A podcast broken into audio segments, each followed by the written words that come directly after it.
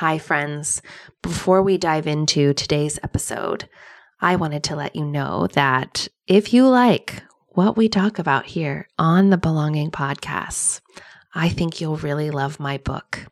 It's called Root and Ritual Timeless Ways to Connect to Land, Lineage, Community, and the Self. And it is available right now wherever books are sold.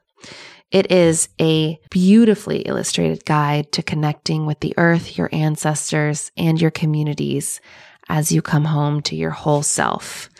Though we live in a radically different looking world, the needs of our bodies and spirits are the same as the ancestors we come from.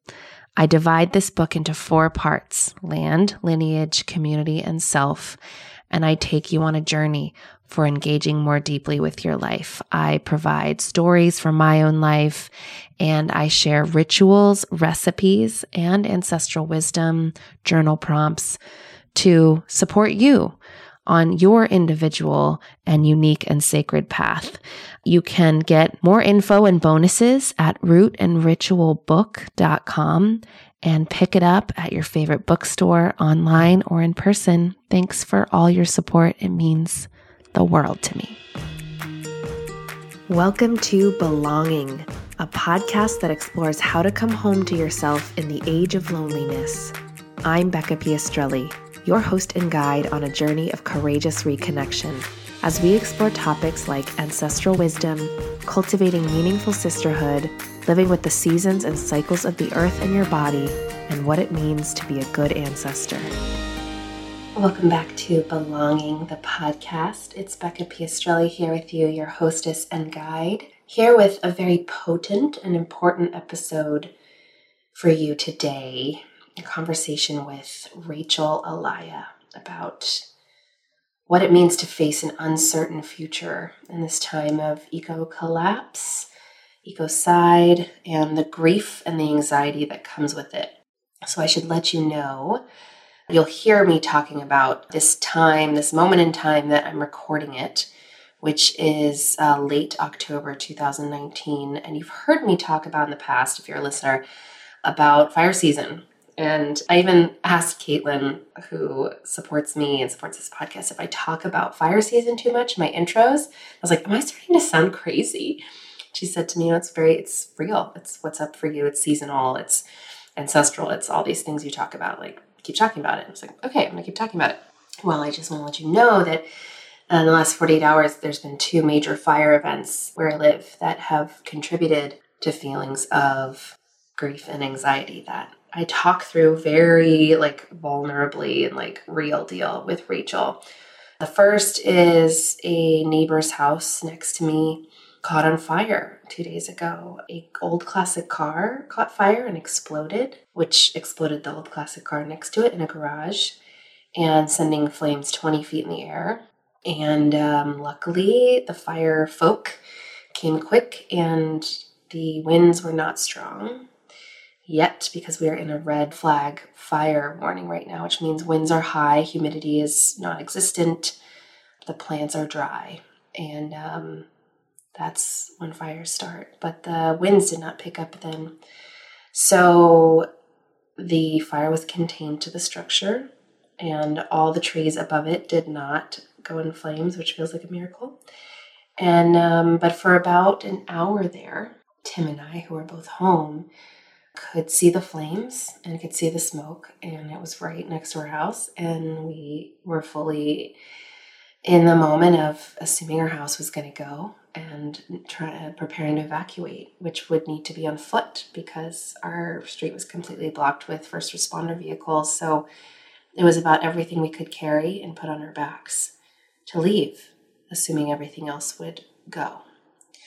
And I had a really hard time, uh, I'll talk about this, I had a really hard time regulating my breath and my panic reaction. And um, it was a total wake up call and very scary, very scary. So that happened, and thank goodness what everyone is okay except the classic cars. But that's okay. We can, these things are okay to let go of. There's also a real understanding and uh, deepening into non attachment, which can be hard. I mean, we just bought a house and we have our beloved things. So I'm working through that. I can't say I'm totally practicing it, but it's something I'm aware of, right? Like what really matters. And the other thing is, right now, at the time of this recording, a very, very bad fire is burning just 40 miles north of me, the Kincade Fire. At this moment, it's 25,000 acres and 5% contained. And we have friends whose homes have gone down and wineries. We have friends in the wine industry, and wineries are going down. And it's, um, you know, third year in a row of quite bad fires, which has a lot of reasons why that's happening now which really has to do with the fact that when it was colonized, many invasive grasses were introduced, including wild oats, to this land, uh, which really sucks up the moisture. It used to be quite a green and marshy, boggy land that could really be sustainable with water intake. And then you take everything else that's going on with like more intense warming and more intense winds and it makes for harsher and harsher fire seasons for us here in California. So the smoke is coming in, coming down south from the north, and I can feel it in my throat. And so this conversation is very present for me. And I've been wanting to talk to Rachel since we became really aware of the fires in the Amazon, which are still burning. And Rachel has a lot of practice and teaching and uh, expertise in navigating this. So, Rachel Alaya is a writer, facilitator, educator, and scholar helping folks engage in body awareness, ecological sentience, and experiential inquiry for personal and planetary healing.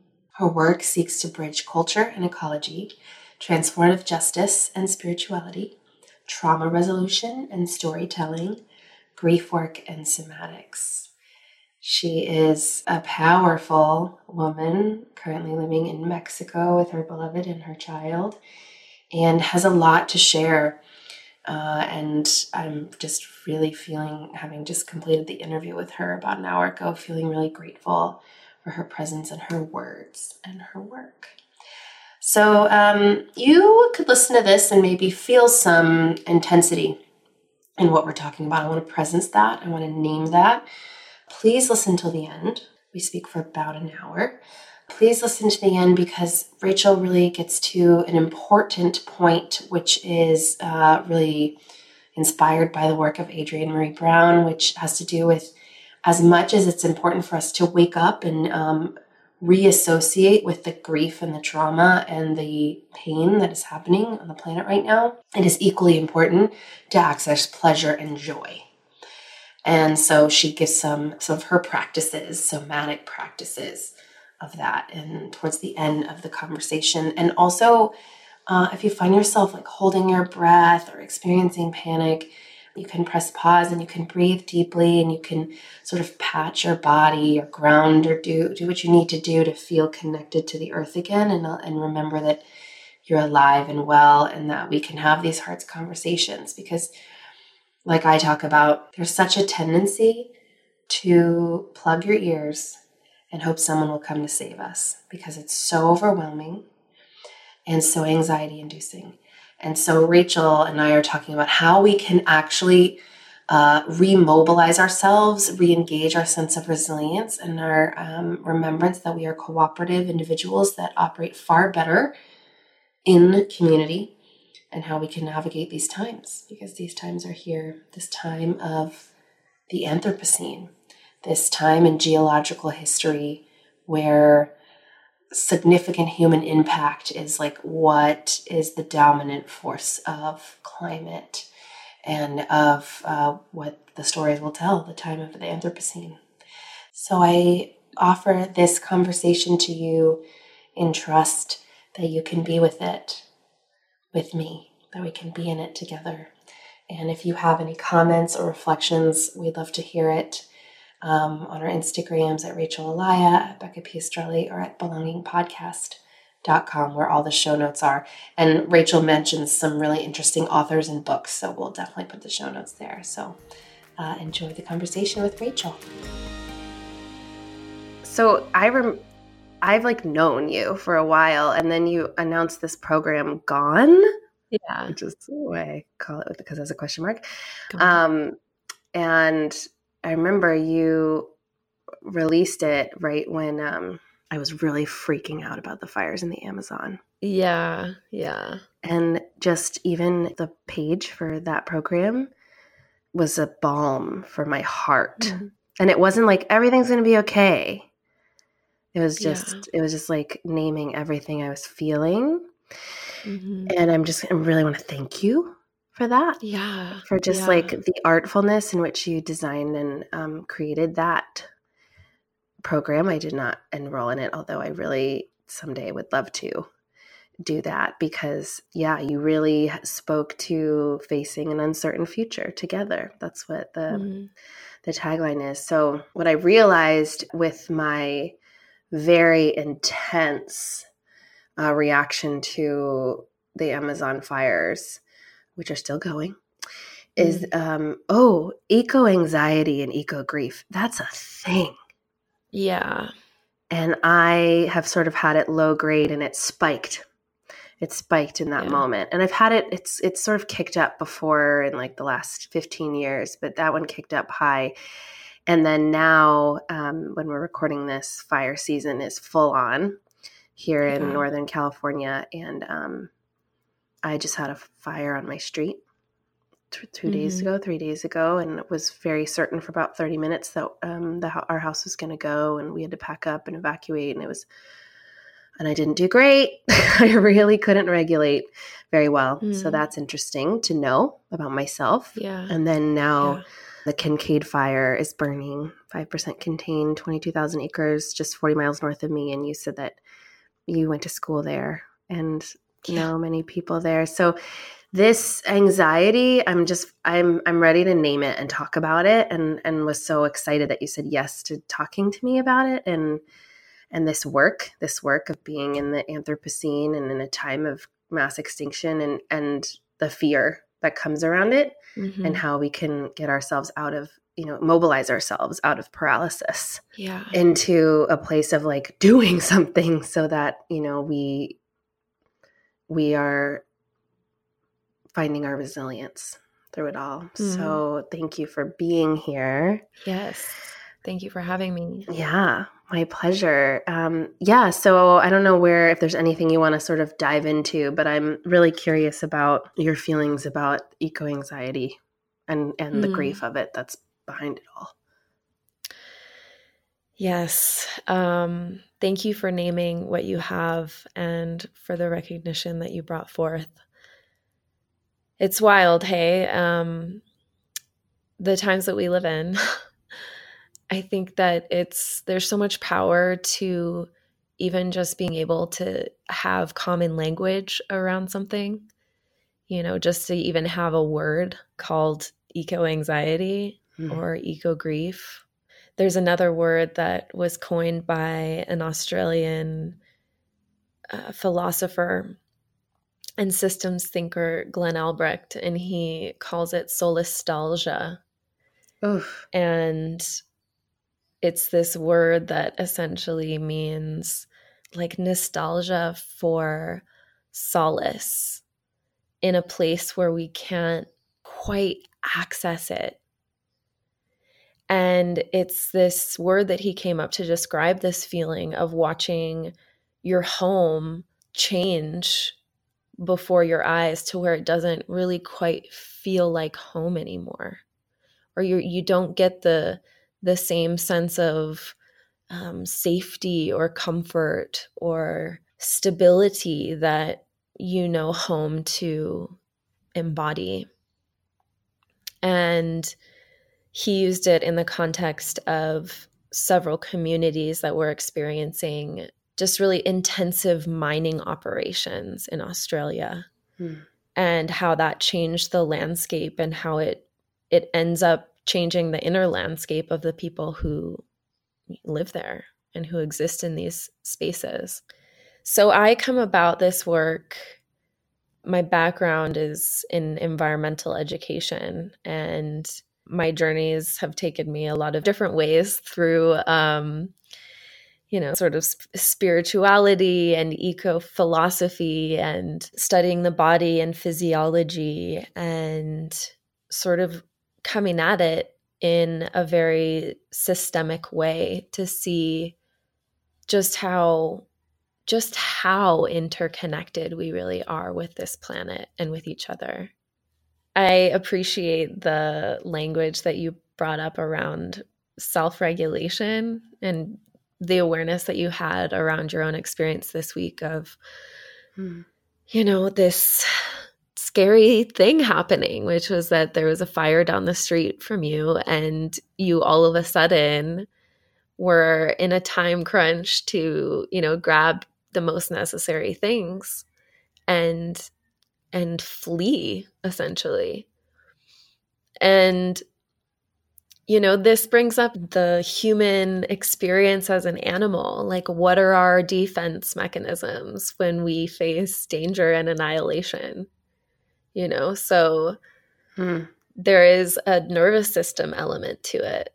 And that's that's kind of the language that we use in looking at trauma and looking at physiology of the body is like how able are we to kind of regulate the autonomic nervous system that's something that I'm really excited about when looking at eco anxiety and eco grief, but particularly the, the anxiety piece is like all of the amazing research that's now coming out about, you know, the physiology of our bodies in the context of trauma and neurobiology and the autonomic nervous system when you apply it to something like eco anxiety, it makes a lot of sense, actually, that we would be anxious, you know? Right. Makes sense given the context of the world we live in that we would be anxious, right? It's a reasonable reaction. yeah. right. So so once we are kind of able to see that and identify it and name it for ourselves even, we have a place to start to start to figure out tools to use to to be able to face an uncertain future and face an uncertain present you know yeah um i just need to name that there's like a helicopter above my house that might come through and it's i know it's checking um, electrical wires because we're in a, a red flag fire warning time because it's high winds and it's really dry yeah. So I'm feeling like one anxious it's going to come across on the recording, but like that's real. And I'm not a perfectionist when it comes to this podcast. And two, like I'm feeling the anxiety yeah. very intensely. And that just doesn't make it better. But also, right. like, thank you, helicopter person, for checking our power lines. Right. It's just an interesting thing. I remember back in April, I was in a circle of women that I circle with regularly, and one of them was talking very intensely and um, urgently about. She talks about. She frames it as the word apocalypse, mm-hmm. which is which is a term used uh, about this time of climate catastrophe, about this time of the Anthropocene, of mass extinction, and of a dying world. And mm-hmm. I cognitively have been talking about this for years. I got my master's in this work. Like, I've been so aware of all of this, but there was something that happened in my body, which is what you're talking about. And it's almost like I'm embodying this knowledge only recently. Yeah. And I actually wonder if the f- past three years of catastrophic fires in California have done that for me, where it I was almost dissociated for so long. Yeah. And maybe I just wonder if that a part of me just felt unsafe to fully feel it. Because in that circle, when she um, was talking about it, I felt such fear. And in my mind, I was like, please shut up. Just shut up. Don't talk about it. Yeah. Yeah. Please don't talk about it. I don't want to hear it. I don't want to hear it. And I, you know, I just sort of watched myself do that. I was like, yeah. whoa, Becca, whoa. Um, and I even started crying and said, all I could say was, I'm scared. Yeah. And everyone looked at me and said, Yeah, I know, me too. Mm-hmm. And I, I wonder about that. What am I wondering here? I'm wondering um, mm-hmm. how many people are just t- shutting off because it's too scary to feel. Yeah. And then the the feeling of it and like the sort of courage it takes to feel it. Mm. And then what do we do with that? because I feel like I know things and I have Mhm. practices, you know, and I and I'm still like I maybe it's because of the part of the world I'm in right now, but I I really do I need to talk about it and I need to move through it or like it could take me down this Mm. fear. Whew, yeah. So, because I'm feeling it in my body, I just want to name like if there's anyone listening to this and they're like, whoa, this is really way too much. You know, this is really Yeah. intense. It starts as sensations in the body, right? And that's something that you just said. And I would just want to reiterate that like a lot of the story that we have about just what we're perceiving like arises from a message from our bodies. And our bodies are constantly you know tracking our internal and external environment for cues of of safety and connection but also cues of danger and cues of uh, even an- annihilation. And in many ways this is an unconscious process that the body just does to keep us safe and alive. And, you know, when I heard you ex- describing your own sort of dissociation, I started thinking of the fact that, you know, we we exist in a traumatizing culture. Industrial growth society Mhm. is is traumatic. You know, for some of us much more than others, but everyone on a certain level is like almost de- programmed to be desensitized to um, a certain level of ecocide, essentially. Hmm. And this process or this this coping mechanism of dissociation we're we're we're we're coming out of almost this this freeze state many of us Yeah. and coming back into like our sympathetic nervous system our fight flight response which is actually a process that if you if you look at the nervous system if you look at the the neurology of it and the physiology of our animal bodies um, our reptilian brain the one that is responsible for deep states of of freeze and dissociation responses like ha- we have to move into our fight or flight in order to get back into a place of social engagement and connection. So Mm. there's this activation that we feel in our bodies this anxiety um, and we're, we get kind of stuck there.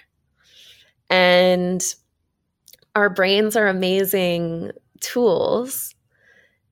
And you know our intellect is you know incredible as as human beings but sometimes it can actually get the best of us. And one of the things that i was actually thinking about as you were describing your experience was how much i use because of my own lived experience how much i use my intellect and you know theories and academia and knowledge to actually keep me from dropping into and feeling the fullness of what's going on actually Oof, right?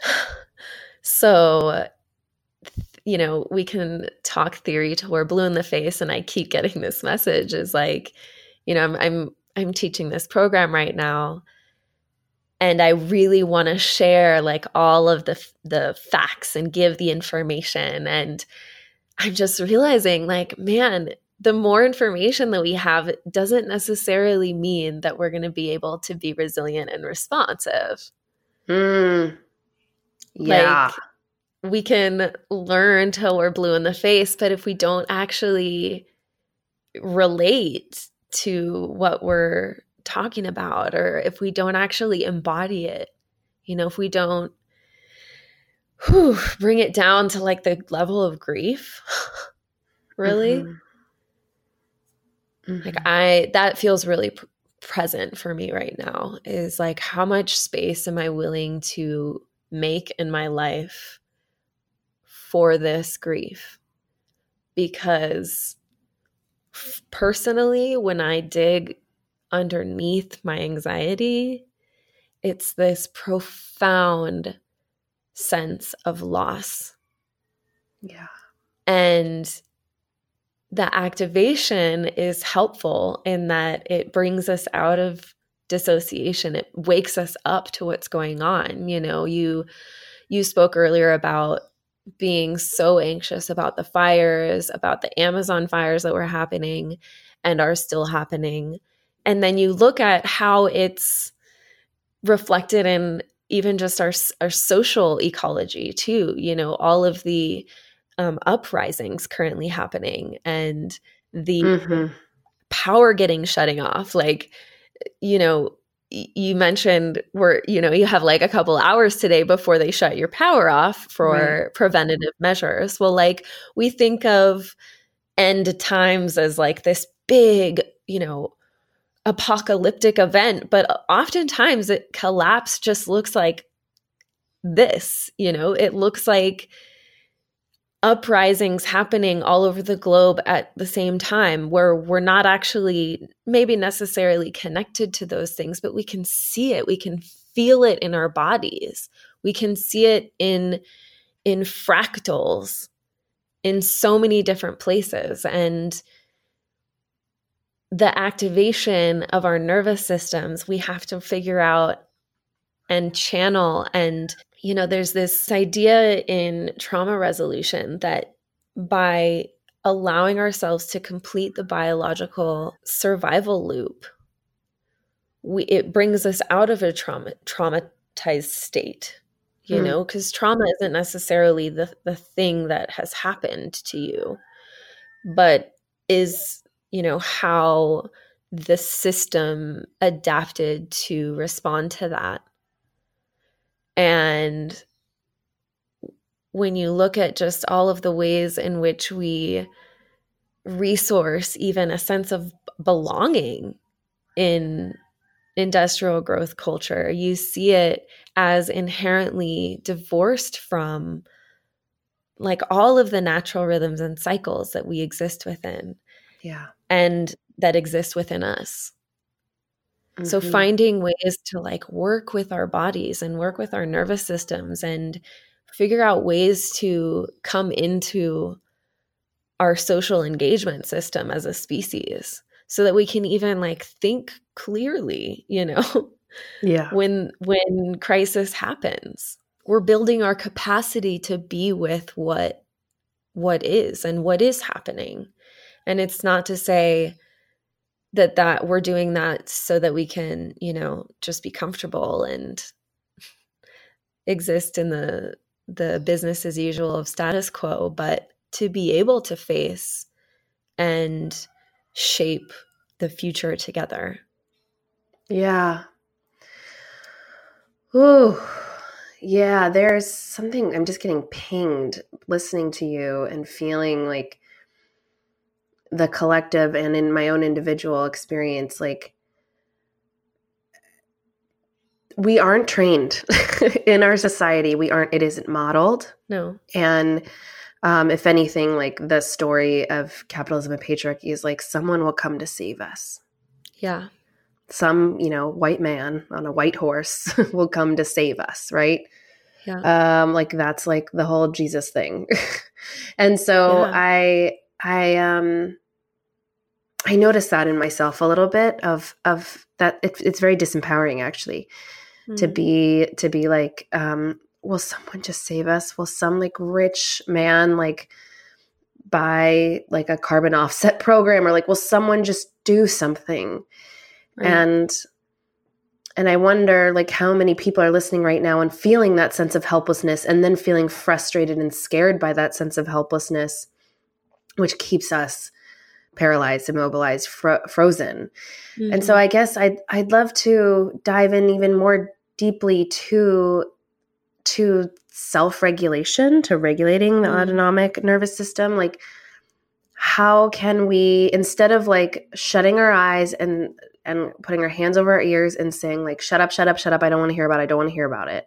What are things we can do when we start feeling these things, when we start reading the headlines, when we see that the Amazon is burning, when we see that the Hawaiian people are fighting for their sacred mountain, when we when we see that the oil spills are, you know, covering turtles and sludge, when we see these things that are happening, when like my power gets shut off, like what can we do? Because I will just say a little bit about um, just to like give words to the, my nervous system. Mm. When my next door neighbor's house was burning three days ago, and Tim, my beloved, looked at me and was like, let's go. It's time. Mm. And I was like, you're right. I got really dizzy and couldn't regulate my breath. Mm-hmm. And texted girlfriends and said, like, can you breathe for me? Can you breathe with me? I need to be able to face what comes next. And I got some texts back and I that got a little better, but I was still disappointed in myself, which is an interesting critical eye that mm. I couldn't I couldn't react better. Mm. So yeah, all that. What do you think? Mm. Well, I think it's a really beautiful example that you used because it was like you reaching out to your girlfriends was an attempt to co regulate, which is what our bodies do when we can't access self regulation. Like mm. we are inherently social creatures. And guess what? We don't live with a lot of people anymore. We live in nuclear family unit sized homes, which is like the model for capitalism, right? The model right. for cis heteropatriarchy, the model for white supremacy is to like divide and isolate. And our bodies didn't evolve to exist in these ways. You know, our bodies evolved together. Our bodies evolved to cooperate and to watch watch out for each other's backs and be in relationship with. And so in many ways, you know, I think it's I I just it's the perfect example that you use like find anchors. Find anchors and find community to regulate with. Because on one hand, you know, you have your personal practices and I know that you do and I know that I do. And yet when these things happen, they are disorienting. They are um, confusing. They are terrifying you know, and we do our practices not necessarily well we do them for the, these moments you know and they're it's going to be imperfect and messy and we're going to think god you know why aren't my why aren't my practices helping me you know and yeah. and it's like oh i wasn't ever meant to do this alone i wasn't ever meant to do this alone and your body knows that too. Hmm. And so co regulation, I think, is just as important, if not maybe more during these times, because we've been so taught to perceive ourselves as these hyper individuals. Mm-hmm. So that's what initially comes up when I when I hear your story and I also think about how unprepared we just are, you know? like oh, really yeah. how we think, "Oh, well it won't happen to me." And and this coming from like a a a beautiful place but also like a place steeped in in just the privilege of not ever having to deal with something like this, you mm-hmm. know? Mm-hmm. So I have a, a, friend of mine who I went to high school with, who's a, a couple years older than me, but we became closer later on after high school.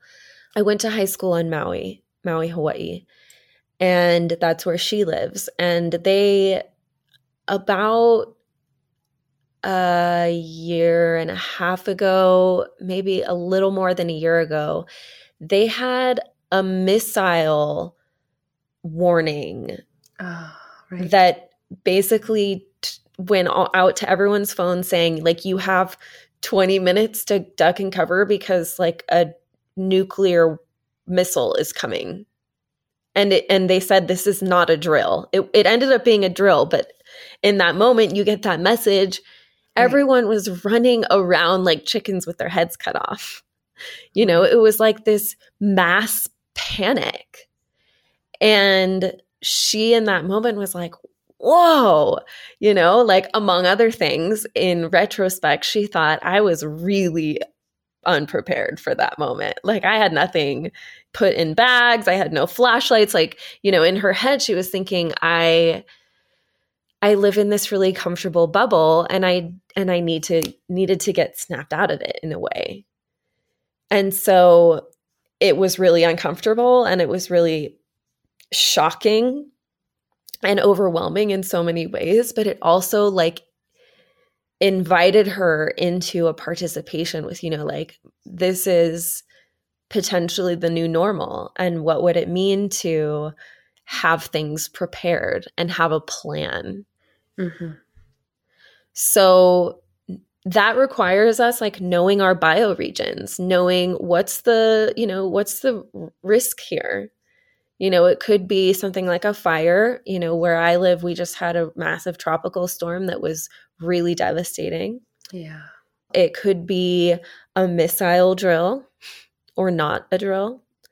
It could be a number of different things. And to live with like the the conditions of just danger being possible all the time it takes a toll on the nervous system but it also asks asks us to to know to know ourselves to know what's going on around us to track the changes going on around us to plan and prepare for what might happen and that actually having that plan and that preparation can in a top down way because we've been talking a lot about bottom up like using and working with the body and we can talk about that a little bit more but also having like top down tools which is like okay i have a plan when x y or z happens.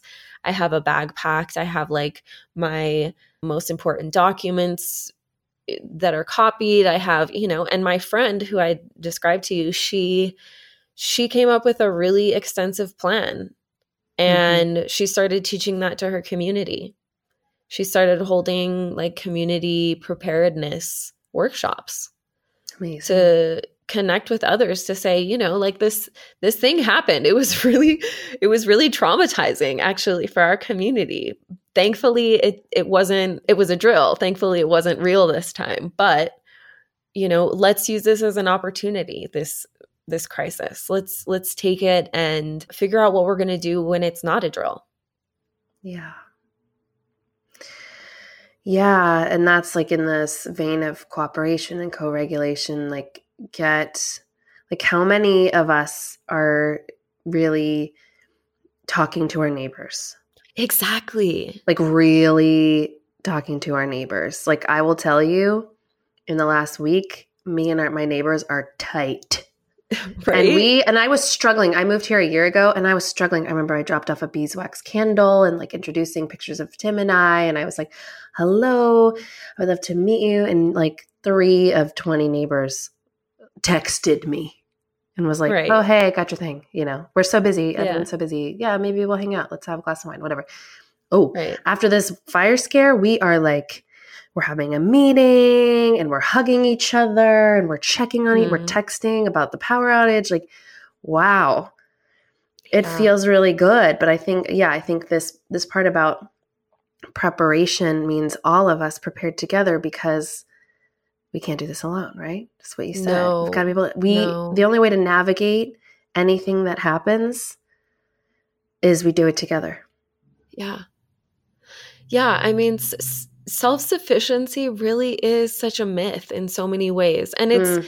it's interesting to think about because you know if you think about sort of preparedness or you know survival and all of that we have this we're carrying like a dominant cultural story that's very influenced by by narratives that were created by people like Charles Darwin or these sort of like mm. you know Rene Descartes and these these ways of like picking apart our world and making it very mechanistic and compartmentalized and um, survival of the fittest and um, it's actually really interesting. The more I started to read Dar- Darwin's work a little bit more, the more I realized, like, man, they really misunderstood what this guy was trying to say. You know, mm. like he was known for this idea of evolution and the survival of the fittest and and yet when you read between the lines there's so much more there than just the the stronger better faster more model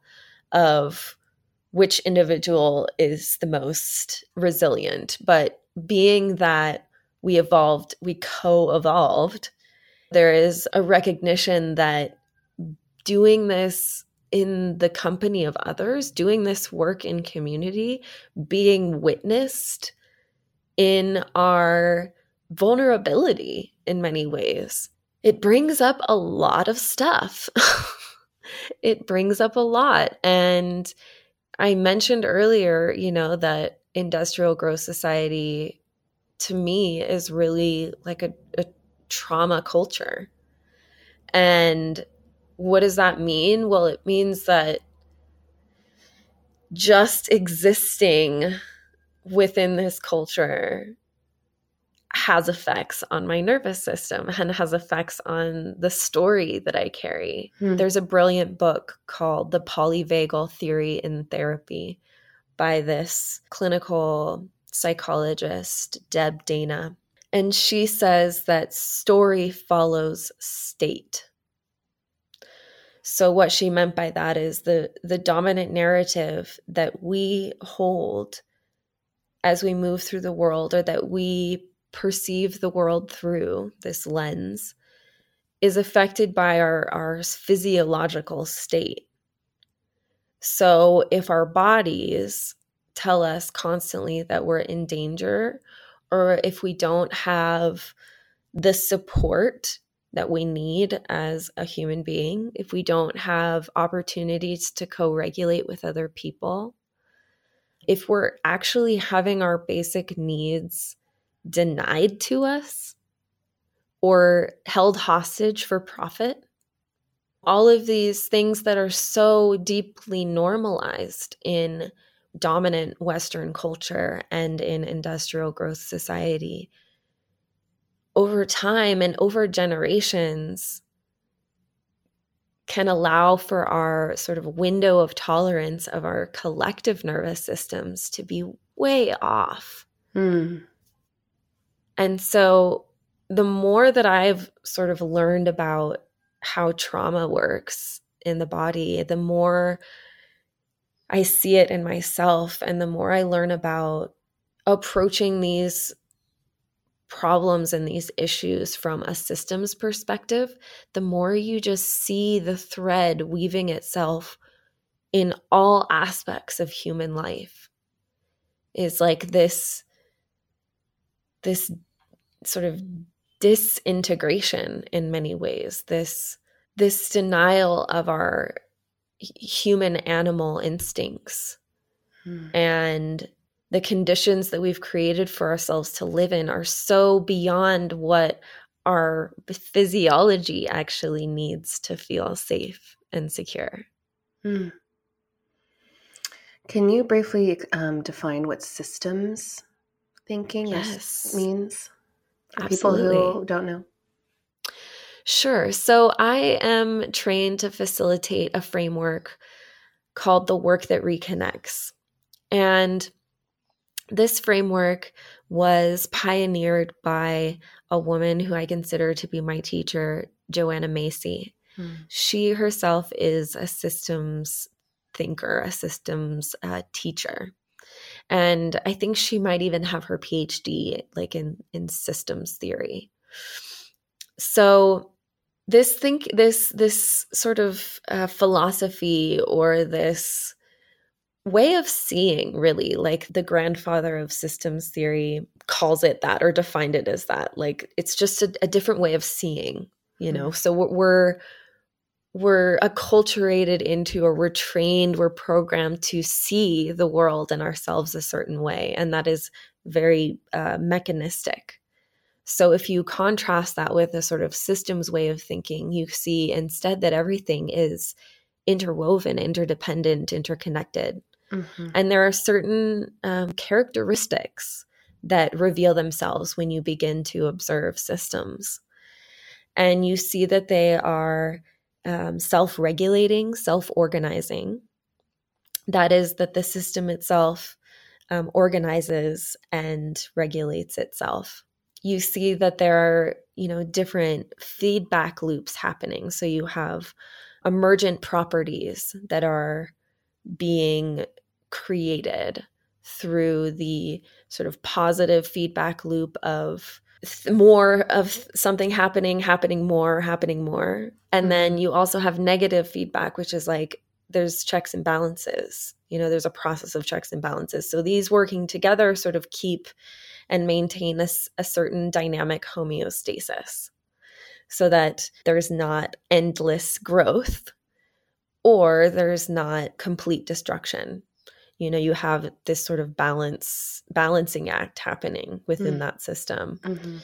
and you can even think of capitalism our current dominant economic model during these end times is in itself going against that systemic idea because it's its very sort of basic mo is endless growth mm-hmm. Endless unchecked growth well that in a system creates the conditions for collapse just right. always right so what does it mean to have a systems way of thinking or a th- systems way of seeing you start to see how things are connected. You start to see how something that happens way over there is actually keeping something that that's happening over here in check. And they may may seem completely separate and they may seem totally disconnected and totally unrelated, but actually are informing and in relationship with each other. Mm-hmm. So there's a few other like characteristics and qualities about systems that you know I could talk about till we finish today. But essentially speaking, it's this idea of being able to see what's going on for what it is. It's not just an environmental issue, you know, climate change or ecocide. It's it's actually a, a social issue. It's an economic issue. Right. It's an indigenous rights issue. It's a social justice issue. It's a, a biological and geological issue. Like all of these things are all the issues essentially. So as we start to break down barriers and ba- break down these sort of mechanistic, um, simplistic ways of of seeing, we start to see how we might be able to reimagine the story of our time as something that's uh, divested from the story we've been handed. Mm-hmm. Right. To do it in a completely different way that is unimaginable in this system, but can mm. be imagined in a different system. And that's what systems thinking really brings up. I too have done the work that reconnects with Joanna Macy. Mm-hmm. Mm, I love that. She's very, I remember she does a grief ritual. Yes. There's lots of grief work in mm. the work that reconnects. And for me, the more the more I do this work, the more I deepen into, you know, what does it mean to be a human right now on this planet? Mm-hmm the more I keep being called into grief and into having a deep, deep relationship with grief. Yeah. And that's also something that we've not evolved to do alone is mm. grieve. Mm. Right. But that's what many of us are trying to do is I'm alone. What do I do? Right. George Monbiot has coined this the age of loneliness. Mm-hmm. That, you know, so that we're, I talk about this so much, but it just, it's like the thing, the hook for me, which is like, yes, we have more technology and more access to each other, and yet we feel more isolated than ever before. And so you have to look at the beliefs and the narratives of our system, right? Mm-hmm. Because we have access Right. And yet we don't feel like we can be together. Um, or we forget how to be together, or that we don't know, like, can we grieve collectively? And it's like, well, our ancestors did. Indigenous folks know how to, like, there are ways we can return to to truly create a new way of being post collapse. Mm. You know, hmm. however that looks and whoever's here, you know, like the grief is such a conduit, I think. Mm. And um, it took me, I fought it. I fought it for years because the, the discomfort of it, but it's, it's truly been a tool for liberation, I have to say. Mm. Yeah.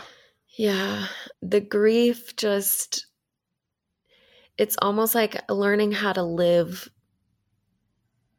with the tremendous abundance we have right now too because mm. Joe that's something that I, you know Joanna Macy teaches is like our grief is there because we we need each other. Our grief is there because we deeply love and appreciate. And you know something something came up for me as you were describing your own experience with this grief and sort of coming to, like learning how to come together and be together in our grief. And that is that not we don't always feel safe with each other right. you know and that makes it really difficult to grieve together. And that makes it difficult to do anything together you know because our systems have actually grown and evolved to feel unsafe with each other yeah and what does that mean you know i've I've thought about this a lot. Like I I was listening to Peter Levine's Healing Trauma on audiobook and he wrote well, said wrote same same. The human body actually physiologically does not feel safe alone. Like the autonomic nervous system doesn't feel completely safe when it's alone. Wow. And that really struck me because I had, I guess I'm just realizing like how sometimes I only feel safe when I'm alone. Hmm. Like, what does that mean? And I started to think about it and, and, put it into the context of my own lived experience and ah well that makes sense right because of the trauma I, right it makes sense that I don't feel safe with other people. Hmm. But what does that mean in terms of being fully human and actually like evolving with humanity and honoring our instincts as human beings and human animals? Hmm. It's like learning how to be together again and feel okay. Right. And that's really hard. Like we can just we can say it and it sounds nice. Yeah. But having our bodies actually unconsciously receive the message that everything's okay when we're with other people like that's that's work uh, yes it's tremendous work. Yeah and it's sort of like what we are saying beginning like cognitively i know that we are social creatures and cognitively i know that I've, I've read enough and i have seen enough and like i remember right. like my cellular memory craves the village. Right. And yeah there are moments where i'm in a group and i'm like nope nope no you know? Like it's yeah yeah, that's a journey right there that we've all got to walk. And it's different for each of us, you know? I just think about family trauma and I think about the trauma yeah. of war, the trauma of religion. Like, dang. Yeah.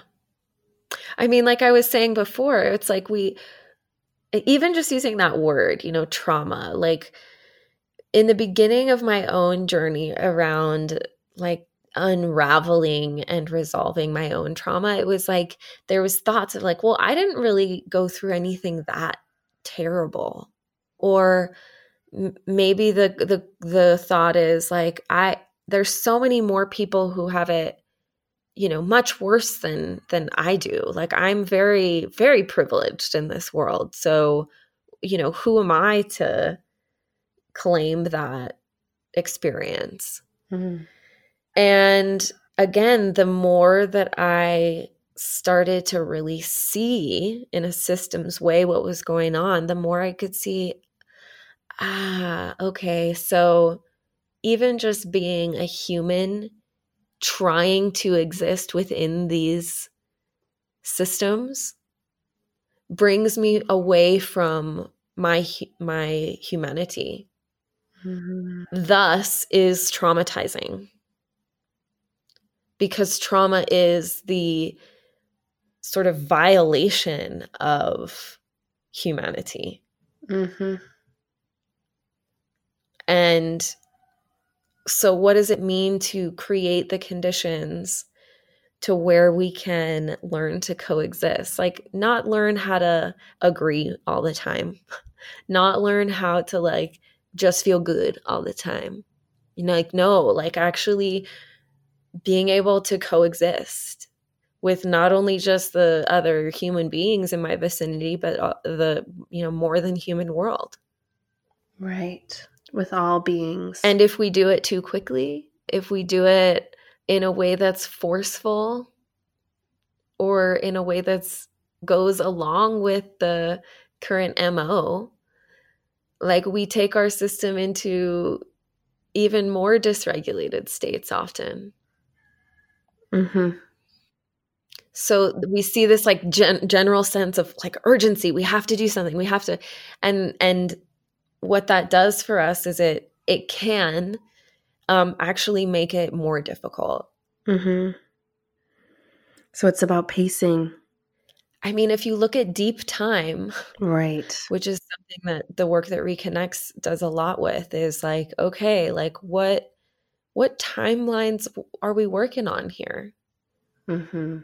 What is our perception of time? That is deeply influenced by the culture that we exist in. Mm-hmm. Yes.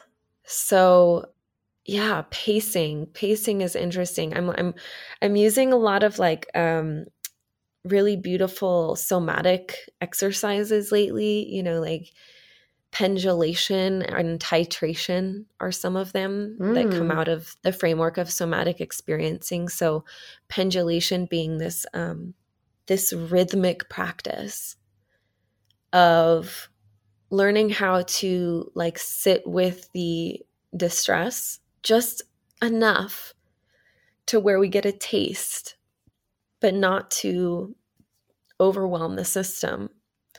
And then sort of going back and forth between that space and a space of comfort, ease, or even just neutrality if if if like safeness is not accessible.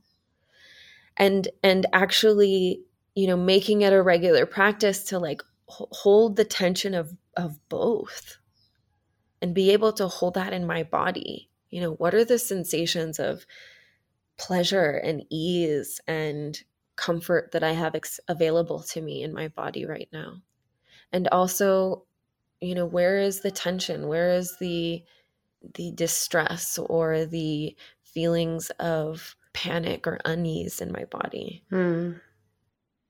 and Titration being the idea that if you put, for instance, baking soda and hydrogen peroxide together really fast, it blows up in your face.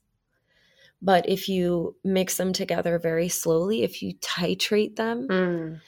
they create water, which is a life giving substance. So you think about, oh, okay, so like learning how to and creating like regular practices for yourself that are reprogramming the system to be able to hold more. That's my work right now. And the work of being able to, you know, in Marion Wood, Woodman's terms, like hold the tension of the opposites in that way so that the the pleasure and the beauty and the ecstasy of being alive are regular practices as much as you know holding space for the the difficult and the dark and the the shadow and the distress and the chaos hmm i'm so glad you mentioned that uh, because I was like, I wrote down on my notes, like, how can we find joy and pleasure when this is happening? And it's right. And I love how you, as much as you're letting in to your system, the feelings of like collapse and grief and the direness of what's happening, it's all, you're also letting in like, what's also true is you are alive. You know, you are yes. alive in this time and there's beauty and there's love and there's sex and there's food and there's all these, there's dance and there's music and there's all these things that are here for you yeah. you know, and to equally receive them into your system, that is beautiful practice. I'm very inspired by that. Someone I look to, look up to deeply around this subject is Adrienne Maree Brown. Yeah, I was just thinking about her book. Yeah, so she wrote a book recently, Pleasure Activism, and something that we were talking about earlier about like reimagining a new new story.